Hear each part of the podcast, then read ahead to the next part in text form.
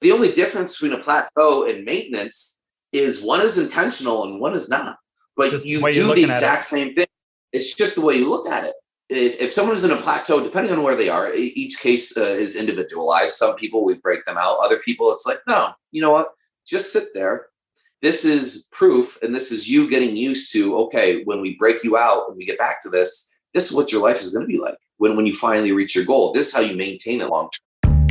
Welcome to Cut the Crap with Beth and Matt, the world's number one no bullshit health and fitness podcast. Are you ready to cut the crap with your diet and exercise, get strong as fuck, and build a healthy relationship with food? Then you've come to the right place. Let's go.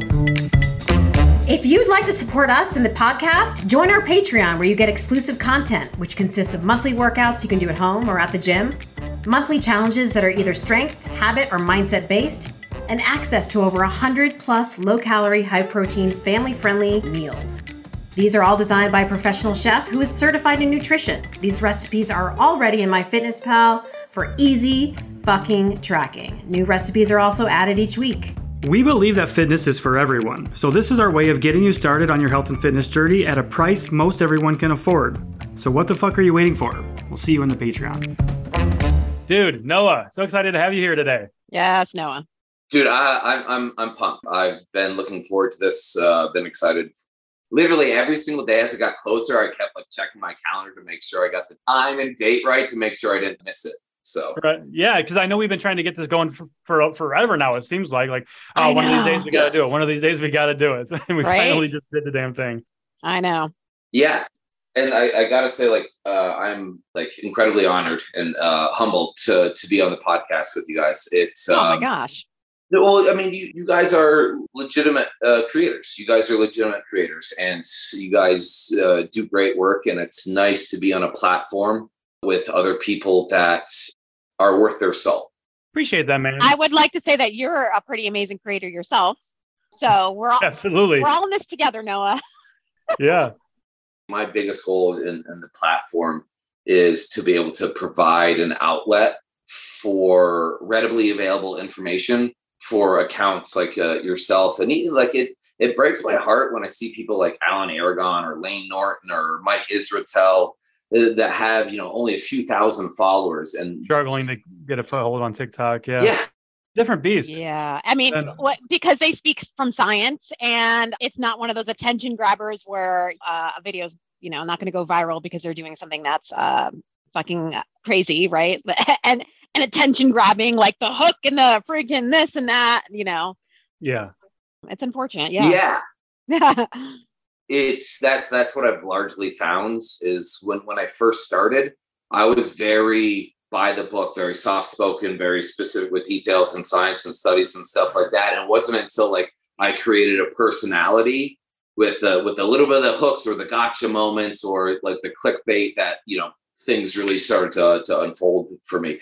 It, it's it's unfortunate, but it's like we're using the the very tools that the people that we warn against. It's how they've thrived on making fitness toxic for years, Yes. right? And now I see TikTok as an opportunity for us to use that same weapon to actually inform people correctly. Use their own weapon against them. Absolutely. Absolutely. Yeah. Dude, before we kind of get into it too deep, um, just want to give you a, a few minutes to introduce yourself to our audience, everybody listening. So just, just in case they're this is their first time hearing of you. Oh, ho- hopefully, hopefully it's not. Um, I know you've been kind of blowing up recently on TikTok, at least. Yeah, yeah.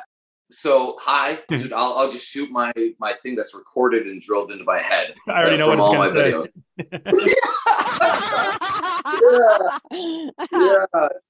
My name is Noah, and I'm a health specialist with the National Academy of Sports Medicine. I am a certified nutrition specialist, certified weight loss specialist, certified personal trainer, and certified behavior change specialist. So, if all that sounds cool to you, consider giving me a follow. What I do, my job is I go live daily to entertainingly educate each and every single one of you, these two included right here, in nutrition and exercise science to help you lose weight and improve health in a fun, flexible way. yeah. Love it. Got it live in person. There we go. there we go. I love it. Awesome. What got you started um, in the fitness industry? Maybe tell us your story behind um, what got, yeah, the beginnings of Noah. it's a long road. So like I've been doing this for almost 10 years now And I mean, like when when I first started, it's uh, much like anybody else because I, I, I hit rock bottom. I, I I hit a I hit a wall, and it was I needed to change or, or suffer the consequences. You know, I was significantly overweight, uh, living a horrible lifestyle in the bar, drinking, partying, Mm-hmm. long nights, everything that's included that comes with that that lifestyle. You know, and it was something that not only was affecting me physically but mentally but then also harming the the the the, the people that i cared about right just through my actions and, and my behaviors and I, I needed to change or suffer the consequences and you don't know how strong you can be when strong is the only option you have Oh, I like that. from Mm, from yeah. there i went from 240 pounds down to 165 Wow. and uh, I did it in the worst way possible. I- Like Mm. the the part part of part of the big thirst for for knowledge is because I spent so many years making the mistakes that everybody else has already made, right? And uh, it, it's only made me a, a better coach, right? Because you can learn everything that you need from from a textbook, but it's not until you have the real life applications or you go through those trials and tribulations that you you really have a, a genuine sense of you know compassion and empathy and sympathy for the things that that people go through right? Like i i got into it immediately from day one in bodybuilding. And I, i'm thankful i'm thankful for getting that experience to immediately uh, start out with resistance training and cardio and diet. But the way I trained, the way I did cardio, and the way I diet uh, dieted was ass backwards, ass backwards. So it was the clean, clean eating, rice cakes and peanut butter every three hours on the nose, only fasted cardio and eating fish for thin skin. All of the nightmare stories that you hear that people do, that's what I did. That uh, that that's what I did, and it wasn't until I really got into n- nutrition science where I just started reading a little bit and then got exposed to people like uh, Layne Norton. And then it just became this like spider webbing effect of like the glass shatters and this leads to that and that and that. And it just, you know, and then it turned into I, I want to become a more serious personal trainer. And then over several years, it was like I, I ended up connecting with Alan Aragon and uh, with uh, Mike Israetel and Gabrielle Fundaro and Spencer Nadolsky and Astrid and, and Nangito and Alon, uh, Bill Campbell, uh, Bill Campbell as well, and uh, a laundry list of people. And Alan gave me my start is, is really what it was. And so I was looking into certifications and professional education. And then he was like, Hey, like I literally wrote the book. Like, I'm not just saying that, like, I literally wrote the fucking book. Like, I was the lead expert in designing the certified nutrition specialization with NASM. Like that. And then going, going through that, yeah, I got exposed to Eric Helms. And then I got exposed to uh, James Krieger and Jackson Peos uh, because all these names were popping up in the literature. And when you see those Mhm. Brad Schoenfeld names, Yeah. then you start following those people and you interact with them, and it just snowballed. Hmm hmm That's amazing. I love how you, Yeah. you were able to get connected with all those people. And I know, Alan right? was actually just on our podcast a couple of weeks ago, and I know you guys just did like a, a joint uh, live and everything not too long ago. Mhm. So that's awesome. I love that. I love that you're following him essentially now on the podcast. So Alan is phenomenal, and I uh, I saw I saw the like uh, the PDF that that he shared from uh, being on the podcast. So that's uh, that, that that's pretty cool, and it's. Uh, I know you've had a lot of uh, very valued members of, of the community on on your podcast, so that speaks volumes about you guys, and that's also a little you know feather in my cap as well to be among esteemed companies. So thank you again. yeah, we're honored. We're honored, Aw, man. thank you. Absolutely. Absolutely. What are you up to these days? I know you've been kind of blowing up on TikTok recently. I saw you just hit 100,000 followers. So, congratulations, man. Holy shit. Yeah. That's amazing. And it's wild. It's it's wild to think about that journey because I got to like thirteen thousand to start with, and then my account got deleted. I remember That's when right. I hacked or something. remember that. Oh my God. Yeah. That sucks. So I had I had to start start all over, and like I had a maybe like six months ago, I had like my first viral video, and the viral in the sense like not not compared to like some of the videos I did recently, but uh, got three hundred thousand, and that that bumped me up to like twenty thousand pretty fast, uh, and seemed like I plateaued. It seemed like I plateaued because the the gap to go from 25 to to 30 was a fucking nightmare, dude. Some days I'd wake up and only get like 10 followers, right? And uh, in comparison, yesterday I pulled 25,000 followers in 24 hours. Must have something going viral. I think I saw the, I think I saw your ice cream video that wow. you made. Wow. Is that what it was? So yeah, well, here's the thing. It was back to back. I dropped two of those. The first one went to 970, 970,000 views. The next one, I think, did like 600,000 after that. So Two viral videos at once. That's wild. Yeah. Okay. So a couple of things, right? To put this in perspective, I remember being on TikTok one day and I was in, I think his name, his name's like Coach Stone, right? And he does like how, how to uh, learn TikTok and grow. And I remember, you know, him talking about strategies, do this for several months. You should be here. And I commented on it. I was like, man, like I've been doing TikTok for approaching a year and I haven't even broke 30,000 yet. The next day, literally the next day, this was a month ago. This was a month ago. The next day, uh, I got a uh, email from TikTok. And at first I was like, oh shit, like what did I do? What, what did I do? Never a good thing. trouble. Yeah, yeah. but it was it was quite the opposite they reached out to me and it's like hey like we love that you blend a personality with science would you be interested in sitting down in a meeting with us and so i did a zoom with them went back and forth a couple of times and then probably within 48 hours they offered me a one year deal i signed a one year deal with tiktok and since then you know i have basically managers that, that, that i meet with every single week and they they help me grow they tell me like look at my video analytics and all that stuff like that uh, Wow. give me feedback on what works and what doesn't in the month since signing with them i went from uh, 27000 and then having a couple of viral videos and breaking 110000 today That's So- amazing, man. it was one of those things where when the first viral video I posted this past Friday night, this past Friday night, I was at 35,000. By the end of the day, I was at 50,000. And then I posted the, the next one and it went viral. 24 hours later, I went from 50 to 70,000. And then 12 hours later, I jumped to 80,000. Changing your life overnight. Yeah. Holy shit. Yeah. Wow. 100k is right around the corner and i'm i'm at work and they're like dude like uh it's been less than 12 hours and you just broke a, a hundred thousand. Since since we had our meeting looking at like okay like you're at 80k you're at uh, like it was eight o'clock at night you're at 80k the next goal is to hit a 100000 right? Let's talk about the time frame and then 12 hours later i hit a 100 and then uh i woke up this morning and i was at 110 I think in your own uh, TikTok journey here, there's there's a lot that we can relate to our our clients and just people on their own health and fitness journey because you had a huge setback uh, early on, right, with your account getting deleted, and you could have just thrown in the fucking towel, be like, "Oh, this isn't worth it. I'm going to quit." And that's what a lot of people do with their health and fitness, right? Mhm. Something happens to them, and maybe it's an injury, which I'm dealing with right now, or maybe it's um, I don't know, relationship failing or something. I don't know. Something comes up and they're like, well, fuck it. I'm not going to do this anymore because I'm not getting the results that I want. And this is a huge setback for me. So they quit.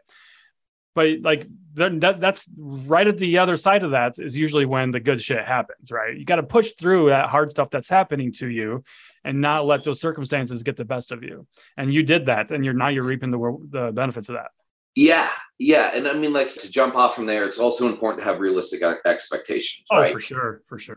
Because like today, and, th- and th- this is the beast that TikTok is, just like it is with with weight loss, and just like it is with exercise.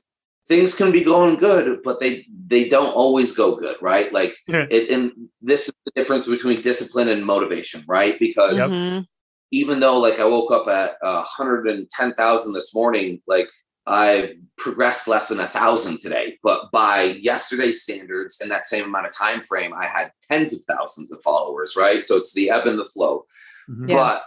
But you hit the nail on the head there, right? Like think about your weight loss. Think about trust trusting the process. Think about the discipline over the motivation where it was like I said a year a year of posting and just doing it over and over and over and over and over and over and over again and never giving up and just being like, I know this is going to pay off. I know it's going to small progress, short term sacrifice for long term success. Mm-hmm. And right at that, the the deleted the after the the deletion of, of my account, and then it was typing on Coach Stone's feed like, man, I've been doing this for a year and I'm not even at 30. And like literally, boom, next day, email from TikTok and it's right like it's that cliche saying you know it's it's always the darkest before the dawn right yeah.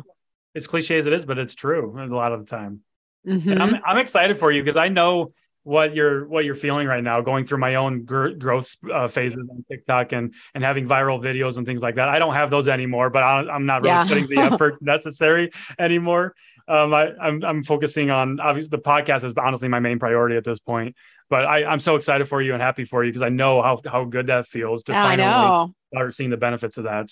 Yeah. I, I, I appreciate that. And, and re- realistically, like I, I can't give enough credit to uh, people like uh, you, Matt, and, and, and you, Beth, because you you guys both have big time accounts and largely big influence and a big reason why I still do what I do is, is because of the content that you guys put out. You know, like Beth uh, your video on MyFitnessPal recently, right? Like uh, I news. You're the first person that broke that news, and I saved it, right? So then I could do my own video. And then Matt, you also influenced what I said uh, as well because you know you, you talked about like if scanning a barcode is going to make or break your fitness journey, right? Like you have bigger issues, right? And pay for it now or pay for it later, man. Like yeah, my right, opinion, right. my opinion went against the grain of most people on that app, yeah. but I'm not afraid to do that because I don't give a fuck. So right. Yeah. Beth and I were actually just talking about this yesterday. Like all the other coaches on that app and everything, like there's so many coaches that are like, I'm not going to talk to this coach because they're a competitor. No, fuck that. Like we're all here to help each other and we're all here to help people first and foremost.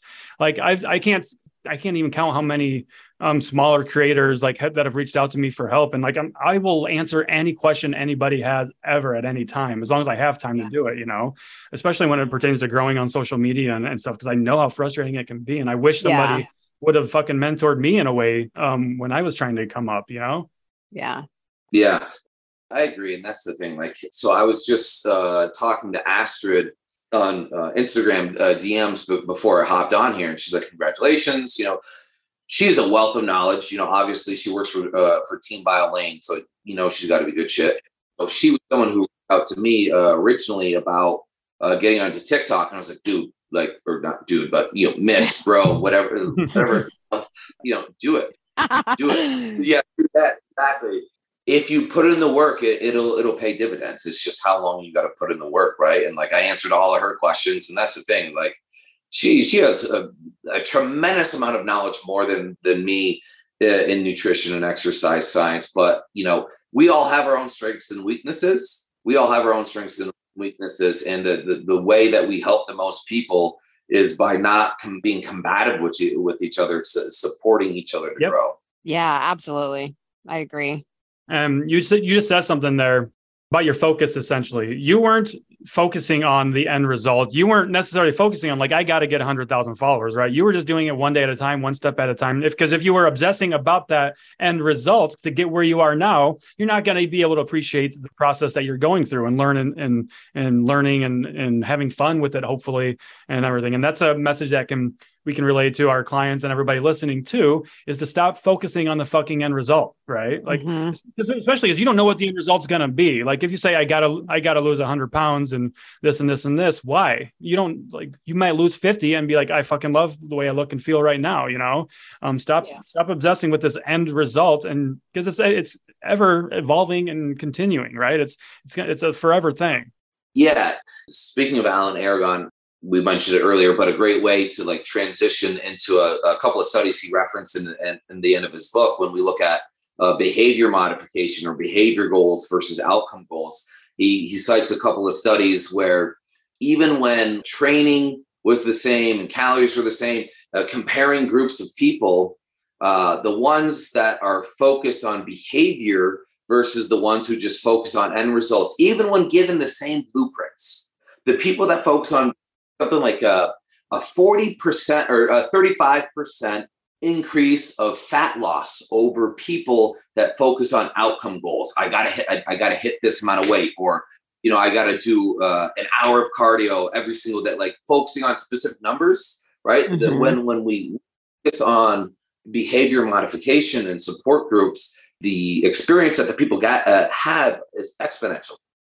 When when you inherently value something, you, are far more likely to stick with it, right? As opposed to being like outcome. All right, like my goal is to do an hour of cardio every single day. Well, one, it's an un- unrealistic goal, but two, how do you how do you think your motivation and your confidence and how likely you are to stick with that when you fail at that versus just focusing on the behavior of doing the cardio or going to the gym, right? And it's these baby steps that add up into much larger goals. It's the short-term goals you know, because it becomes uh, becomes normal, right? Like we look at 10,000 steps a day, 10,000 steps a day. If, if you're someone like I, I, had a consultation the other day and she's like asking about her steps. She's like, I'm pretty sedentary. Uh, my steps for the day are about 6,000 or 600. I was like, is that average? She's like, yeah she's like a, good day for me is a thousand steps. And i was like all right like that's that's step one is focusing on getting your NEAT calories up and your step calories.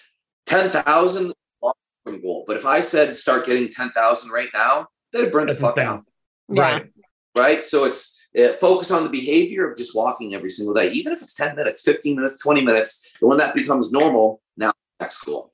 Yep, yeah. Exactly. master that one thing and then add to that a lot of people just want to start from zero and go to 160 and then get pissed because they can't do that maximum amount. But it's like, okay, well, you just gave yourself the m- most unrealistic goal right there. Pick something that you can absolutely not screw up and then keep doing that and then add to that. Absolutely. Yep.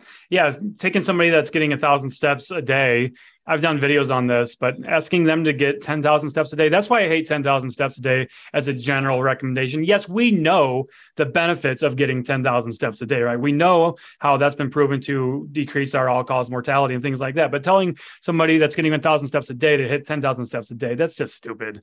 That's like, let's just try to get 1,500, right? Go on one five minute walk and you're going to get it, you know, and, and go from there. Just gradually increase that. Yeah, and I mean, you hit the nail on the head. Not not only is it better for actual outcomes, right? But um, there there was a recent systematic re- review that looked at uh, all age spectrums and all ranges of walking, right? All all the way to the high degree of like twenty thousand steps, right? What they found is even an increase of a thousand steps a day was enough to reduce all, all cause mortality rates by 6%. Just a thousand, just mm-hmm. a thousand. So like, 10,000 steps long term goal. Yeah, that's fine. But I ran out of the gate. It's foolish to just be like, yeah, 10,000 steps, go, go for it. Right. Right. A thousand steps, start there. That's a great place. Is that the, uh, the, I think I read that systematic review. I think I read the um, review by uh, Stronger by Science did one. Is that the same study that I'm thinking of? Um, like the beginning of this year it came out? Or is this a new, new one, newer one? There's an even newer one so th- this looked at how uh, the step recommendation actually needs to uh, decrease once we once we pass a certain age, right? That you know, for older people, get thousand steps a day actually starts to have a negative impact. That you know, it's it's more of a graded curve, right? Okay, like, that makes sense. I want to say they lowered it to about like eight thousand steps per day after the age of like sixty or something like that.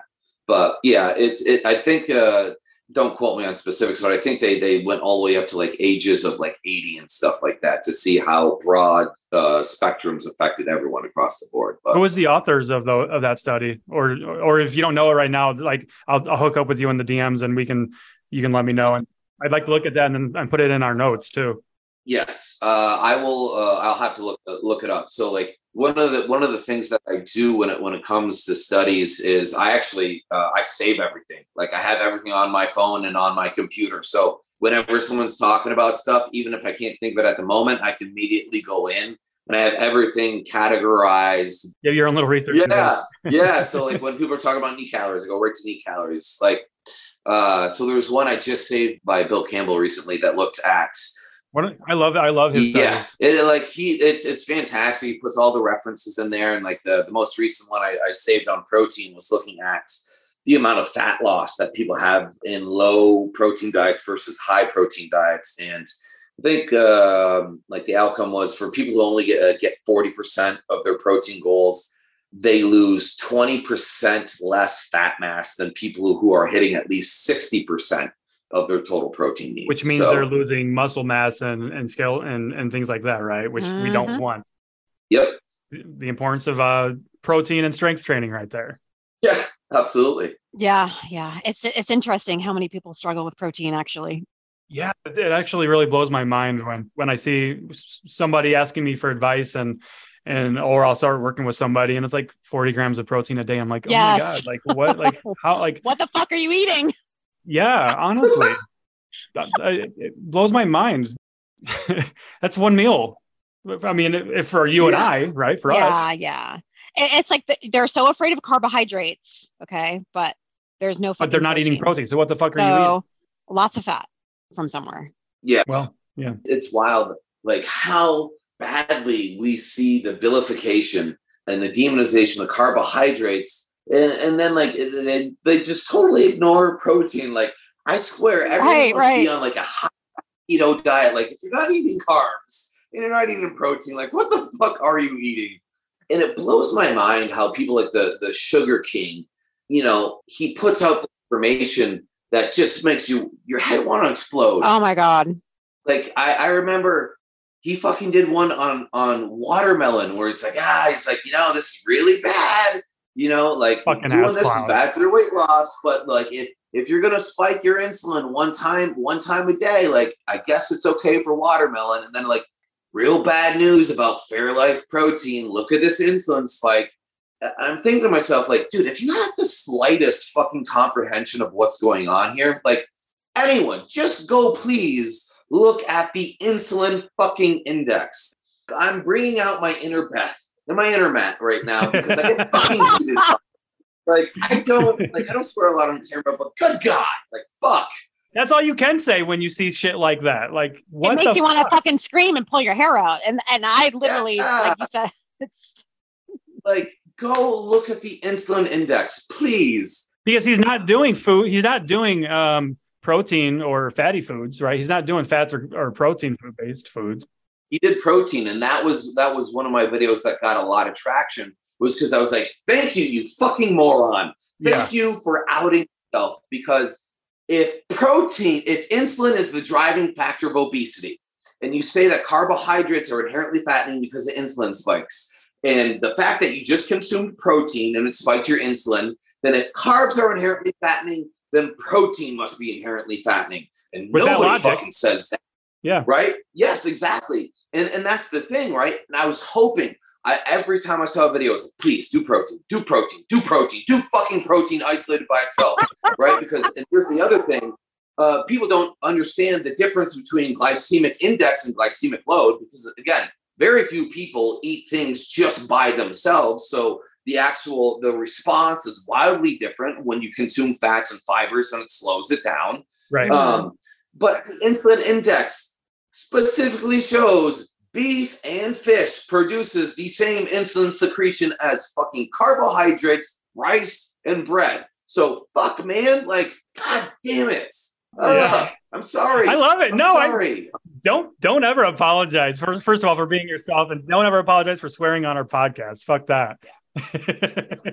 this is how I do my videos. I just This get is really our- fucking heated, this is our sanctuary. and I just yeah, so yeah. I have no filter, so you're safe here. yeah, you're all good. Yeah, yeah, no, it's uh mm, mm. I went a little super saiyan there. There's a reason my hair is this color. Oh, you're wearing the Super Saiyan uh, rose. Is that what yeah, that is? I love that. yeah, Goku. Yeah, Yeah. over over nine thousand. My son would love that shirt. yeah. Oh my god. And and going back to that too, that's I mean, that's just bias confirming. They're just confirming their bias and further perpetuating their own bias. Um, but also the people like that, they're selling that fucking glucose monitor that they're using to that's what they're doing. They're an affiliate. They're they're getting rich off of that shit. getting millions of followers overnight because they're selling a fucking patch and demonizing food. And It's that's bullshit. the frustrating thing, right? It is, It's like it is. It's very you frustrating. know, I've been on the app. We've been on the app for fucking, I don't know, over two years. And I'm literally sitting at the same, the same, right? And these people are growing and growing and growing the more, and they're just Misinformation. fucking bullshit left and right, left and right, right? And then soon he's going to be at a million. And, I, you know, it, it just, it makes no sense. Fear sells. Misinformation spreads like wildfire. it does, We- it know- we does. know this is bullshit. and, and you know it's, it's one of those things you you think pe- people would would learn by now like a lot of the things that uh, you know if they worked as well as they say they did we wouldn't have an obesity problem it, it- it's that simple you know? it's it, it, those things work the way that they advertise like like the shake weight dude if, if you could just get a fucking shake weight you know shake your fucking weight to weight Oh, the loss like, shake weight. Yeah. Mm, yeah. Yeah, or the, the the machines you put on your abs, right? And it just gives you abs, it's just convulsing there. You know, like man, like everyone would have a six pack. In reality, I would think that those things are actually contributing in a way to the, uh, the obesity problem that we have because those are giving people unrealistic false expectations and they never they put it in the fine print, right? In conjunction with diet and exercise program when that's really all it is. It's not this fucking shake weight, it's the diet and exercise that you're doing. It's the Mhm. lifestyle you're living. Yeah. Yeah. But, but no, but if you want to change your, if you want to change your body though, now you're fat phobic. So this is, we're getting, this is the TikTok that I'm uh, warped in right now. And I'm like, I think that movement is what's keeping people fucking sick. Um, it- it's contributing to it a little bit, to be honest. And it, it's, it's like, really? Um, so you're going to say that someone is fat phobic because they want to better them, their health because maybe they're pre-diabetic or you know they have high cholesterol high um what do you want uh, you know whatever it may Blood be Blood pressure, anything. um yeah. yeah. so that's what i was going to say blood pressure i had a brain fart um and and now they're fat phobic it's like you guys are fucking losing your mind It's a nuanced conversation. It's something that so I mean, like we we we have we have black and whites, and then there's there's nuance to it. Like there's there's spectrums with, with everything, right? Uh, there there is something to be said about the the mental health of loving one's some body, so Yes. like your own body. Absolutely. absolutely but it that can be taken to an extreme, right? And the logic behind me losing weight makes me fat phobic is the same as saying, okay, that person's poor, so they must they must be rich phobic, and the rich are are poor phobic, right? Or I'm money phobic, like right as uh, like Fat, fat, fat phobia exists. Let's be clear, obviously. oh yeah but- for sure But Yeah. not everything's fucking fat phobia, fat phobic. yeah. The, the the reality is nutrition and exercise has become the new politics. It's it's something that it- it's so dichotomous. It's it's so divorced. It's so black and white. Just like people, uh, religious zealots now they are health zealots. They are the carnivore or or the keto or the vegan or the vegetarian or it's this or it's that. You're either with us or you're against us, and there's very little common ground. In the place where we see the common ground, like we are right now, we struggle to get views because it's not sexy. It's not flashy. It doesn't sell. It's not polarizing, right? It's it's. oh, you mean I'm going to have to work hard and be consistent Right. for a very long time to get results? No, that's not. Of course, that's not going to fucking sell. Yeah, it and and beyond that, I I think a big another big piece of the puzzle is uh, misinterpreting data because again, when when we get into the nitty gritty, you can be overweight and be uh, have good cardiometabolic health markers. It is possibly to bigger and still be healthy and live a healthy lifestyle. Your overall health may be problematic, but you can still live a healthier lifestyle, right? You know, Layne Norton says this all the time in comparison to what, right? In comparison to what? We must establish a baseline. So, a 400 pound person losing to 300 pounds, have they improved their health? Are they living a healthy lifestyle? Yes. Uh, now, yes, absolutely. Are they comparatively more healthy? Yes. However, are they in good health? No, right? It's it, and it's this spectrum. So, you know, can you be healthy at bigger sizes? Yes. Does it become harder and harder and harder to do the bigger you are? Absolutely, right? But I mean, like it it gets twisted and warped into being fat phobic, right? Like it's oh, man, it's such nuanced, broad spectrum. But I, I agree. Like me losing weight, you losing weight, there's a big difference between speaking objectively and having subjective feelings, right? Like we talk we talk about all the time, facts over feelings. Me losing weight, someone losing weight does not make them fat phobic at all. Right. Correct. Yeah. Correct. It's the reason behind losing weight. Right. Pretty much. I mean, if you're losing weight because you think bigger bodies are disgusting and gross, and you don't, that's fat phobic, right? That's just one example, of course, but it's it's that's why I say all the time: if you're doing it for the right reasons, then like, who the fuck is anybody to tell you no? And Yeah, yeah. Like, how dare you? You know? Yeah. But you have you have people that are actually making people feel bad for losing fat. Which is insane. We're gonna we're gonna we fucking want to guilt people, shame people for everything. Yeah. Any differing opinion. Yeah. It's sad to me. Like you said, you don't have to go from here. Like there's two different extremes. And it's like there's the HAES movement that's they it's came out for a good reason. Like good reason. And they took it, some people took it into another fucking like extreme. Yep. Um, and that's that's what we have. Agree with both of you guys uh, wholeheartedly. And unfortunately, most people don't have, they, they don't give themselves the time to really under, understand and, and, and appreciate the topic, man. It's, it's fucking hard, man. And I will say beyond that, like fat shaming is very real. Fit shaming is also a thing. Fit shaming is, is also a thing. It's something that many people have to deal with. And the reality, the unpopular truth is that many people fail their weight loss journey because they're fit shamed by the people that they care about the most. It's it's the, True. the saboteurs are Yeah. to be an other, your boyfriend, your girlfriend, your family, and your friends that may not be malicious in it, but if they're not supportive of you, they're like, oh, you don't have to go to the gym. It's not that important. Oh, just skip one meal. But what you're you're not you're not going to eat. You're not going to drink, right? Like Right. Oh, you don't want any Yes. alcohol? You don't want to go get drunk? it's Yeah. very well. Yes. Absolutely. Absolutely. Yes. Great, great. And I'm in a I'm in that spot where I've been fit shamed and I've been fat shamed almost in the same day sometimes, you know, because because I don't I don't look the part of a personal trainer and, and coach, you know. Video, your video. They keep running. Of when you or are running, right? Yep. Yeah. Yeah. exactly. Like, come on. How can I be fit shamed and fat shamed almost in the same breath? Like you know?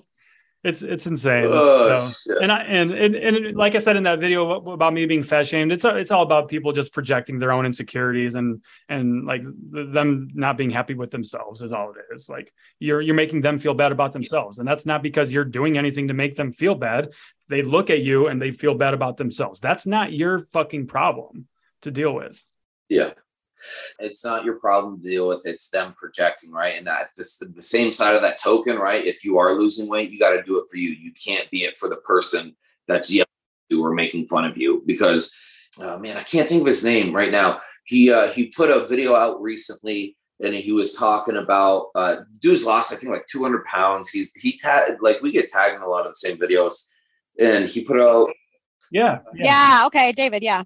If you're losing weight to build clout on TikTok and build a following, like don't fucking do it. And like I, I agree with that. I you agree. have to do it for yourself.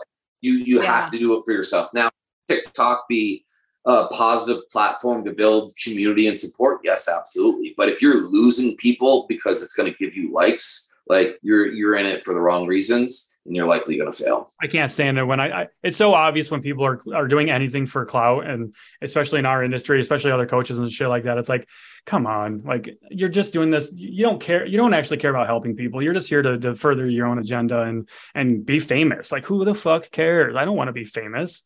You know. Yeah. I don't even like influencers. I'm considered one now, but I don't even like them. I fucking despise them.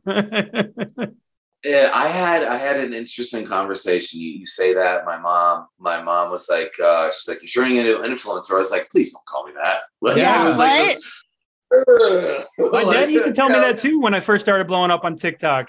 Oh yeah.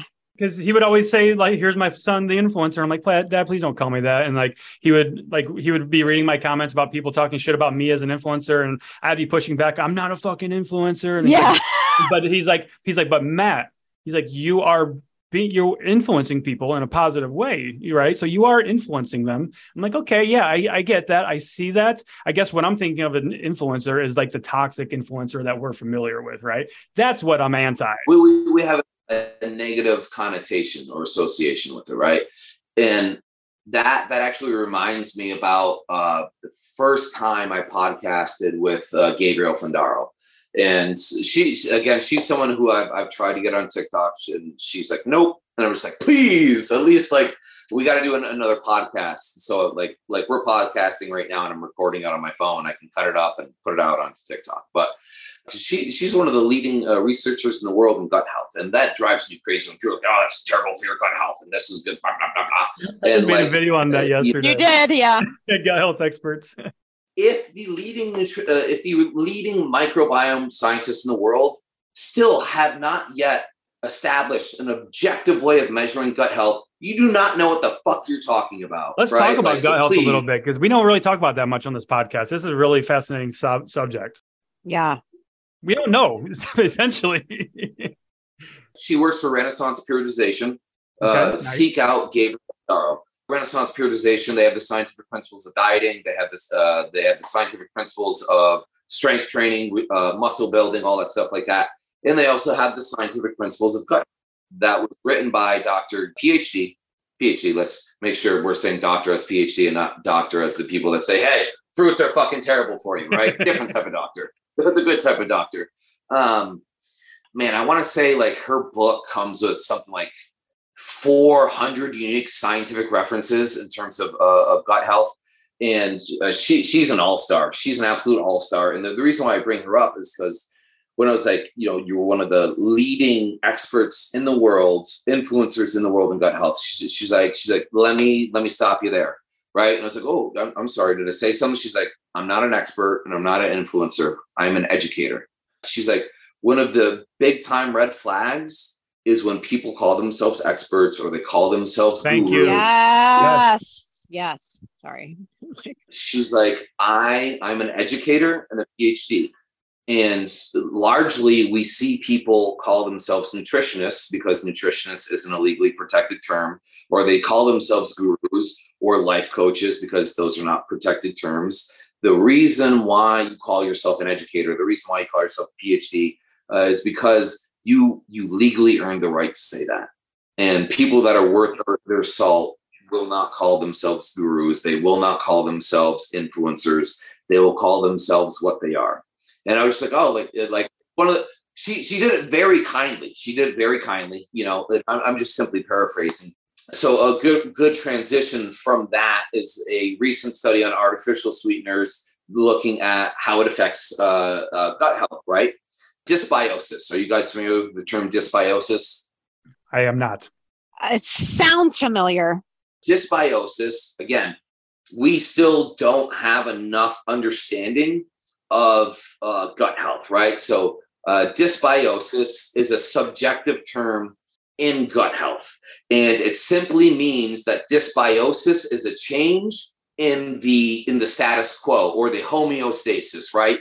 Your baseline but here's the thing researchers can't actually agree on dysbiosis as positive or negative so dysbiosis can be both positive and negative effects because it only it only describes a change from normal mm-hmm. so this this uh, change and change can be both good or bad right? Have, have they even so established what normal is, though? That's the thing, right? We we have trends. We have trends. It's okay. something that just just like we can see like uh, trends in in weight loss, where each day your weight can vary. We can look at averages in our watches. We can establish trends with our watches, but it's inaccurate, right? We're learning more and more and more information. We can establish trends on what produces certain outcomes, right? Layne Norton did a video on this, and he was talking about I had no less than 100 people send me a message about this new study about artificial sweeteners finally be, being proven bad in human case trials, right? Because of what it did to gut health. And lo and behold, don't you fucking know the reason why uh, this is getting credit is because they said, look, proven dysbiosis, artificial sweeteners, and gut health. Okay, but again, let's come back to dysbiosis. It is not objective, positive or negative. And when you break down the data, the artificial sweeteners actually had a positive fucking effect on gut health.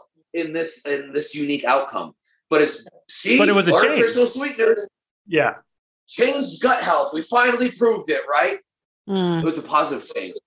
Positive change, but you But they didn't won't take t- the time to fucking prove it. Right. Yeah, they won't tell you that part. They, they'll conveniently leave that part out because it, they either didn't read it, like you said, they don't know how to interpret data, or they just doesn't confirm their bias, so they're not going to tell you that part. Because their followers, um, the people that are telling, like we think of like the Dr. Fungs and some chiropractor and whoever, their followers aren't reading the research. Mark Hyman. Hyman, yeah. If Yeah. they're not actually reading this, the science, if they do cite any at, at all, their followers aren't going out and, and reading it. They're like, oh yeah, like look at the headline. Obviously, the abstract said it right there. Yeah, it's like by by no uh, by no means am I uh, an expert or knowledgeable in in gut health. I uh, like I know some baseline stuff, but it's when people want nitty gritty stuff. I always refer to the literature that I have from Gabrielle Fundaro, and when I work with clients that do have like IBS, or I worked with one recently who had uh, SIBO, other medical confirmed conditions. I I confer with her. I talk to her and, and establish a baseline. We, we hear a lot about uh, probiotics, a lot about how beneficial they are. And she was like, no, no. Gut health is so unique to the individual that you getting a probiotic that does anything for you, you have a better chance of winning the lottery because it's it's strain Holy shit. specific. Yeah. Wow. So you go out and you get a probiotic, like it doesn't matter how cultured it is, if if it's living or dead, billions, whatever, right? If it doesn't match the fucking strain in your in, in your body, you have no idea whether it's beneficial or not. Exactly. Yeah, that makes sense for sure. So you're telling me like people selling all these supplements, the the plexus and the whatever supplements that are for claiming to be an expert. It's almost like they're not. Hmm. Yeah.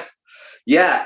She, she was like, unless you have a, a health condition, and again, like I'm paraphrasing here, I, I could be wrong uh, to the best of my memory. Uh, she said, unless you have a health condition, probiotics nine out of 10 times are going to be largely effective and, and not needed. She's like, if you have diarrhea, then maybe go get a, uh, a probiotic, right? For, uh, for the duration of the, di- the diarrhea. But outside of that, she's like, you taking a probiotic, it will have largely no effect. That your your diet, your overall diet, and your activity level will have a much larger impact on your gut health than uh, any supplement will. And that's with anything, really. Like you Yeah.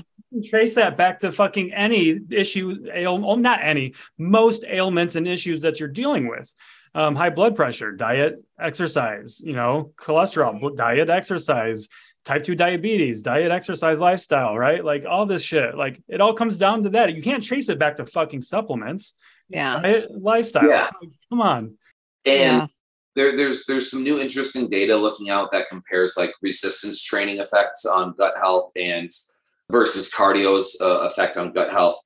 Beyond that, some of the other n- new emerging data looks at like pe- people think that oh like you're vegan or vegetarian you must have good gut health and now the data actually no longer supports that that we know that gut health is based off of a variety almost like having having a balanced diet so gut health thrives off of having multiple sources to create multiple strains of i don't even know the proper terminology but basically bacteria is right?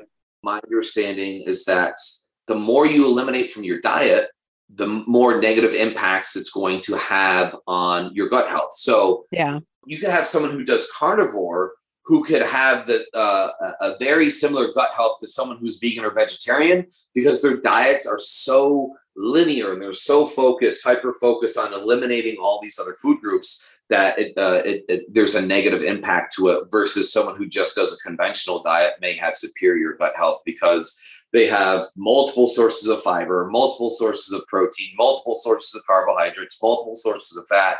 They work out, they do their cardio, and weird, weird how a balanced diet and behavior is almost like, oh shit, we already fucking knew this. It all comes down to fucking can't mastering the basics. You can't sell that. You can't sell that in a pill, in a pill form or supplement form, I should say. Oh man. God forbid you you eat a balanced diet and exercise, but no, let me go buy this. Let me spend thousands of fucking dollars Fat on Blaster supplements that aren't even going to fucking work. Right. If you guys are interested in getting some real fucking nitty gritty stuff, uh, Renaissance Periodization, the science, uh, the science of gut health by uh, PhD Gabrielle Fundaro. I think we were gonna have to go check that out and get her on the show. Her name is Vitamin PhD on Instagram. Vitamin PhD. Yes. Perfect. Vitamin Okay. PhD. I'm gonna go give her a follow and maybe we can get her on the show and talk about this. Apparently, I was already Oh, following yeah. her. Didn't Oh, know nice. that.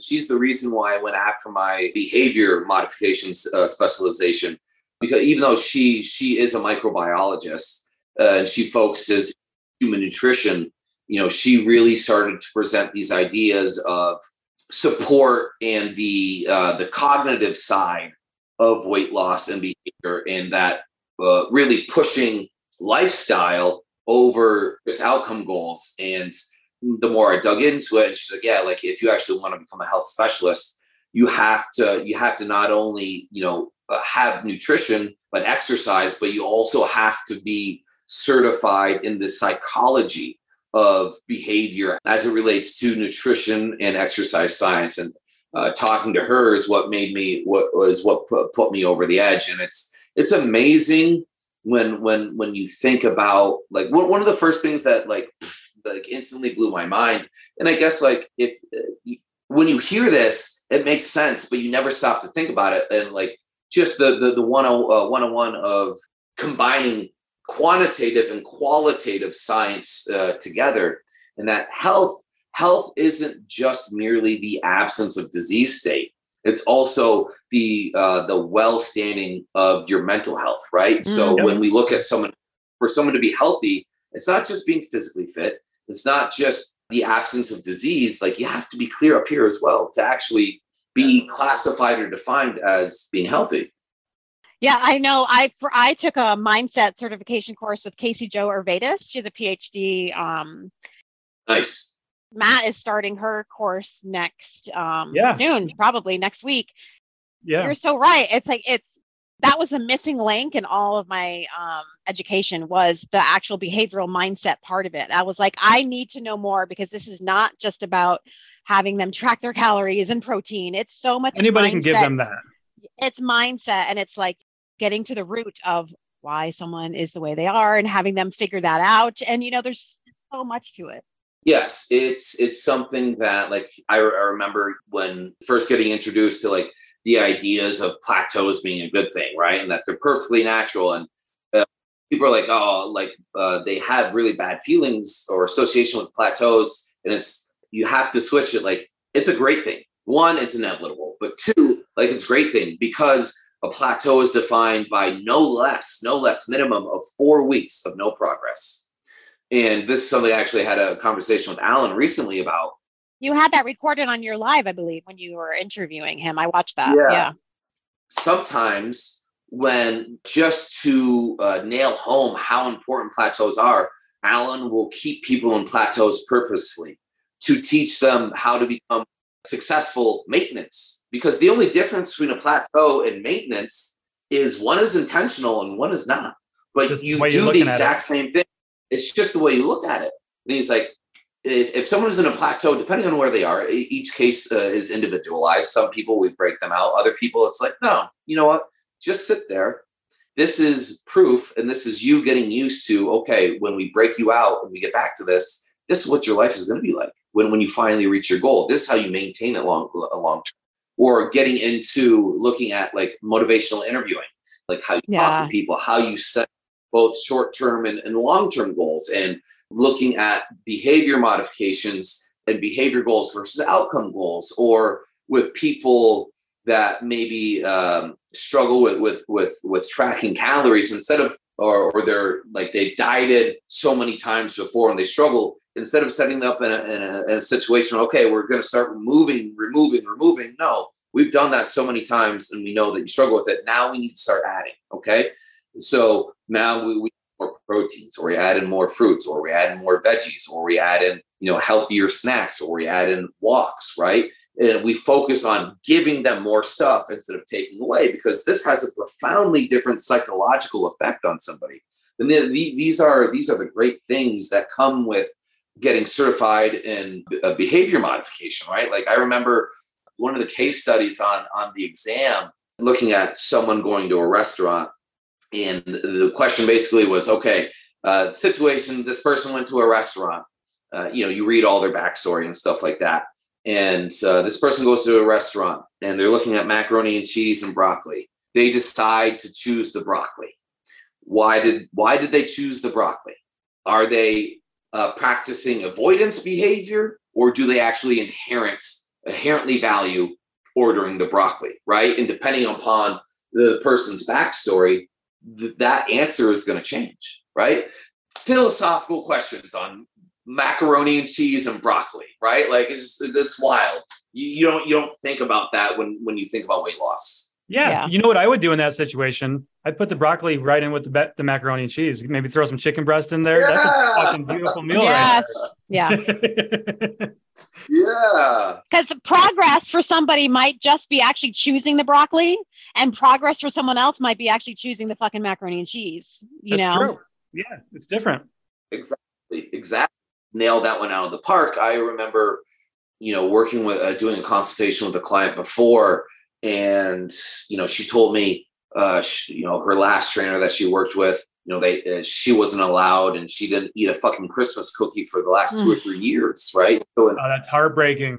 Yeah, I mean, imagine Christmas time, uh, not not just Christmas time, but like all year round, but to be like with your family, your friends, or your loved ones, or whatever it is, and be like, Nope, can't even have just one.